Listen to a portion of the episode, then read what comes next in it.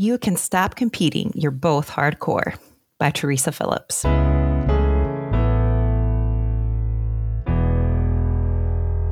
Remember that handsome man who seduced you about a year ago, acting all suave and sexy? Now he's asleep on the couch, drooling with a scratchy five o'clock shadow and a level of hygiene that harkens back to his middle school days. The baby screaming, he is obliviously snoring as the rage sneaks in and sets up camp in the deep recesses of your sleep deprived, half working brain.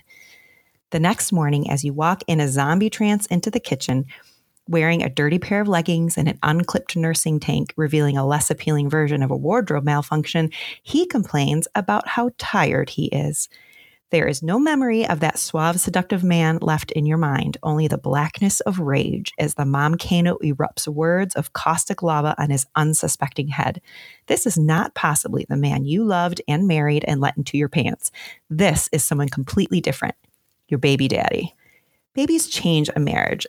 It is a statistical fact that marital satisfaction tanks in the child rearing years, and for good reason.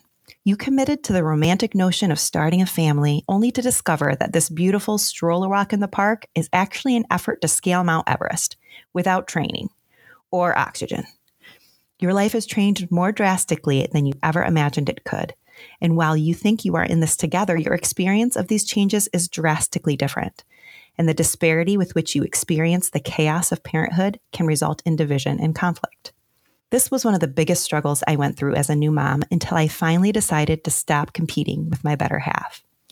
My husband does this trail race every year called the Dirty Duel. It's run late in the fall, so it's a cold and muddy endeavor. The unique thing about the race is there are two paths you can run. One is called long and difficult, and the other is called short and brutal. Pick your poison. Either path you take, it's going to be rough, but either route will bring you to the finish line. That's how it is with co parenting. You're both on the same mission to raise a reasonable human being and responsible member of society, but you and your baby daddy are on very different but equally grueling paths. It took me many years, four children, and several arguments to realize that my experience of parenthood is fundamentally different from my husband's. It started after our oldest, Lily, was born. I realized my whole world changed an incomprehensible amount, while his life looked much the same on the outside. He took a few days off work and then he returned to work. I was a jumble of hormones, fat and unshowered in perpetual lounge pants, struggling to find a routine with this terrifyingly powerful seven pound being. He got up and went to work just like he had every other day of his adult life. When he got home, he would snuggle the baby, play a few rounds of peekaboo, and kiss her goodnight. All the fun stuff, minus the engorged breasts and cabin fever. This did not feel like a joint venture. We were not equals on this journey my life resembled nothing close to what it was before. Even when I did get away to work part time as a therapist while my mom watched Lily, it was a totally different routine than when I had worked before becoming a parent. Not only did I have to pack her up with blankets, diapers, toys, clothes, breast milk, etc., and drop her off before I even started my day, but I did it all with an ache in my heart. I couldn't just go to work and do the magic of healing lives, I had to tear my mind and heart away from this tiny being who occupied such huge amounts of space in both. And then there was the pumping. No matter what anyone says, you can try to preserve your previous way of life and make it look the same as it did before, but it is counterfeit. Your very being is changed when you created that life. And even going through the same motions is fundamentally different than it was before. There is no going back. Thus began the ultimate case of the grass is greener. I would covet my husband's apparent freedom while he would envy my abundant time with my children. I would think, at least you get out of the house for more than a haggard grocery store run with a screaming baby. You can dress like an adult and go to work where you feel successful. Must be nice. And he would think, at least you get to be home all day wearing comfy clothes and cuddling our baby. You see every one of her firsts and nap while she naps. Must be nice. The reason raising kids can be such a divisive time in marriage is because we expect to do it together, to share the same struggles, to commiserate together, problem solve together, cry together, and celebrate together. But that is very hard to do when our struggles are so very different. I may be overwhelmed being knee deep in baby all day while his heart aches from being away from his children. It's difficult to support someone who has the problems you wish you had and doesn't appreciate them as the blessings you wish you had. We've had numerous conversations like this, trying to get support and acknowledgement for our sacrifices, but they just end up in a verbal competition over who has the hardest job and who's a bigger martyr for the family. Ergo, division. It took me a long time to get it, but I finally learned that I have to stop competing with him. We are both hardcore, awesome parents working towards the same goal. Long and difficult or short and brutal, we are both struggling and persevering to the finish line. I need to honor his work and sacrifice instead of just wanting credit for my own. And sometimes our struggles with our own position are best shared with other moms or other dads to gather the support and commiseration we seek. Joe is still my best friend. And when it comes to talking about our kids, nobody else can appreciate so deeply the silly little stories about what one kid did or said that day. No one else celebrates as fully the successes of our children or mourns as deeply their struggles. In that way, he is my partner without substitute. And I know that one day the kids will grow up and move away, and we will once again be able to look at each other's faces for more than 35 seconds without interruption. I know that marital satisfaction curve will swing its way back up. For now, we just have to realize that we are in the trenches and we need to give each other a healthy dose of grace, love, and understanding. Supporting when we can, finding support from other moms or dads when we can't, and trying to remember why we married each other in the first place. Hang in there, Mama, and every once in a while take a glance to your right and remember he's fighting in the trenches with you.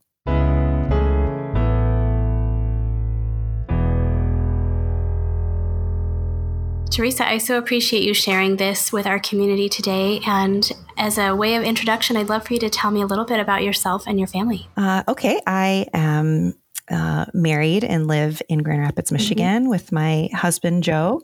Uh, we have four kids, ages three, five, seven, and 9 mm-hmm. um, three girls, and our youngest is a boy. exciting. And yeah, I work um, part time as a labor and delivery nurse um, and then stay home the rest of the time. That's wonderful. Well, I've been asking other moms who have been uh, sharing with us this season uh, what is one special, interesting, or quirky thing about your family? Oh, man. Um, half of us have birthdays on the third of the month. Hmm. So I have a third birthday, and two of my daughters have a birthday on the third. That's so fun. I thought that was pretty interesting. yeah. yeah. Awesome. Well, I would love to ask you what is one thing that you do, or specifically don't do, or maybe a product that you use to make your life just a little bit easier as a mom? Well, something that I learned early on in the game is um, when I put the baby to bed at night, I always put them in a size larger diaper than they wear mm-hmm. during the day. That's good so word. That has saved me so many sheet changes. Yes. It's great advice. Um, and the other thing that I do is I always pack lunches the night before. Yeah. So I'm not like I get a little like a crazy person when I'm stressed. And so if I can do all the prep the night before, then in the morning it's just about saying good morning to the kids, getting them fed and off to school. Yeah. So would you say you are a morning person or a night owl? And what would be your usual routine for that time of the day? Um, well, I am unfortunately more of a night owl.